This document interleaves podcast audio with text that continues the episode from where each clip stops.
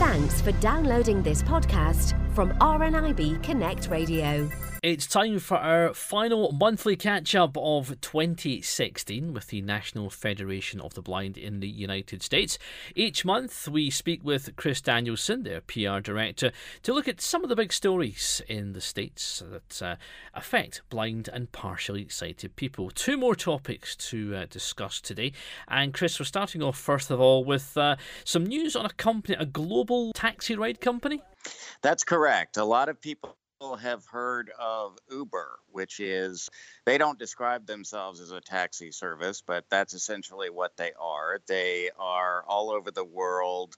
Basically, they provide rides to people through an app. You can order a ride through their app and it will take you where you want to go. And the, the interesting thing about their model is that they essentially anybody can be an Uber driver as long as they are able to pass the Uber's background checks and what have you and use their own vehicles. So rather than having particular taxi cabs that are specifically licensed by a city or a state or what have you, you have people using their own cars. Originally, you know, the idea was something called ride sharing. These are sometimes called ride sharing companies. And the idea was that a car would pick you up if it happened to be going your way and you would pay for it. Of course, now people are actually making a living doing this with Uber and other companies that are similar, but Uber is one of the big providers. And Uber is really great for blind people. But one of the things that was happening and is happening still occasionally is that Uber drivers were refusing to transport blind people with guide dogs. And this was a problem that we in the National Federation of the Blind obviously were very concerned about in the United States. And so we actually filed a lawsuit against Uber. We do have similar stories in the UK, Chris, of taxi and minicab companies refusing to take uh, assistance dogs like like guide dogs and so on. Uh, although Uber has said, you know, it is policy for them to do this, but you've had to go down a legal road. And, and what was the result of that? Well, the result was that we did reach a settlement with Uber. And while Uber has claimed that it has been and is its policy that service animals are to be allowed in Uber vehicles. They're now going to do some things to really amplify and enforce that policy under this settlement, which was just approved by our federal courts here in the United States on December 1st. And the upshot of the settlement is that Uber is going to make sure that it's part of all of their driver education that they must accept service animals, that they don't have an option about that, and that if they violate the policy, if a driver violates the policy, then Uber can actually refuse to permit him or her to continue to drive for Uber and you know put some other things in place also to make sure that there is enforcement when a blind person complains that they have been or may have been denied an Uber ride based on having a guide dog. You know, there's obviously some investigation that has to go on.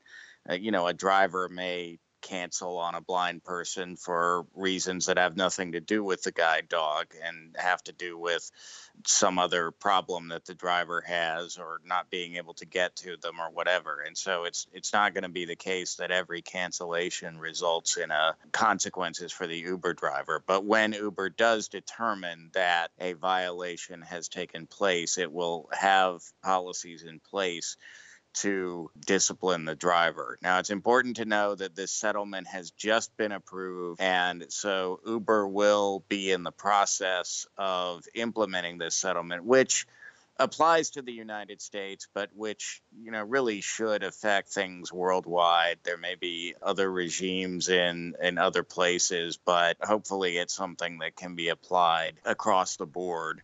And Uber, of course, is going to be ramping up to this and putting these policies in place So we're unable to guarantee at this time that nobody will ever experience this again, particularly in the near future. But we are able to say that Uber will have policies in place that give riders a remedy if and when this does happen and make very clear to drivers that they really, under U.S. law, really do not have any wiggle room on this. So, you know, because that's really been the issue. Some of the drivers have felt, well, this is my personal car. I don't have to take an animal in it if I don't want to. And Uber is making very clear now no, if you're going to drive for us, if you're going to accept members of the general public to ride in your vehicle, then that includes members of the general public who use guide dogs. Some great news there, Chris, absolutely. And uh, we absolutely hope also that this will spread uh, around the globe as well, Uber being a global company, of course. Our final topic, Chris, we're, uh, we're talking about art and getting our hands on some art. Absolutely, Allan. I, I see what you did there. That was very clever. So, the National Federation of the Blind was recently proud to host a symposium on tactile art. This would be sculpture. This would be maybe doing things where you use tactile pieces as part of a collage or what have you. It could be 3D graphics, 3D drawings. And we were able to host this symposium and invite the general public to come see art that blind people are able to create. And one of the people who exhibited is actually a quite famous sculptor, a blind Native American sculptor from New Mexico named Michael Naranjo, who actually has works exhibited all over New Mexico, I think, including in one of the national parks there. And it has actually become quite well known for his sculptures as a blind person. And we had other artists here, in addition to a lady named Anne Cunningham, who has done terrific work in teaching blind students how to create art and how they can really participate in the art world. So we were really thrilled to do this, and we're hoping to do more events like it. And of course, I, have talked in the past on the program about our STEM program, the, our science, technology, engineering, and math programs that are designed to enhance those fields of education and careers for blind people. And so we called this symposium Putting More Steam in STEM because we're making art part of this now so science, technology, engineering, art, and mathematics. So we hope to really ramp up participation in the art world by blind people and really show the public what blind people are capable of in terms of creating art that everybody can enjoy a great couple of topics to end there with, Chris. Uh, so we had uh, a legal challenge with a successful end, and we even had some art for our final uh, catch up of 2016. In the meantime, though, Chris, if people would like to learn more about the NFB or get involved somehow, find out a bit more about the services, how can they do that? Well, the easiest way is to go to our website, www.nfb.org.